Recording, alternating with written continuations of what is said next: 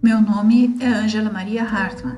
Eu sou professora do curso de licenciatura em Ciências Exatas do campus Caçapava do Sul, da Universidade Federal do Pampa.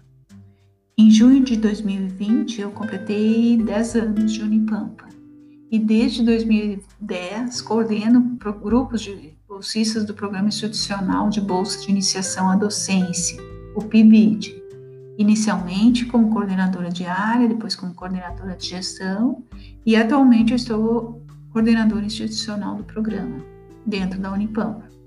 Iniciei a docência no mestrado profissional em ensino de ciências em 2013. Com três orientações em andamento, já orientei seis dissertações e co-orientei outras três.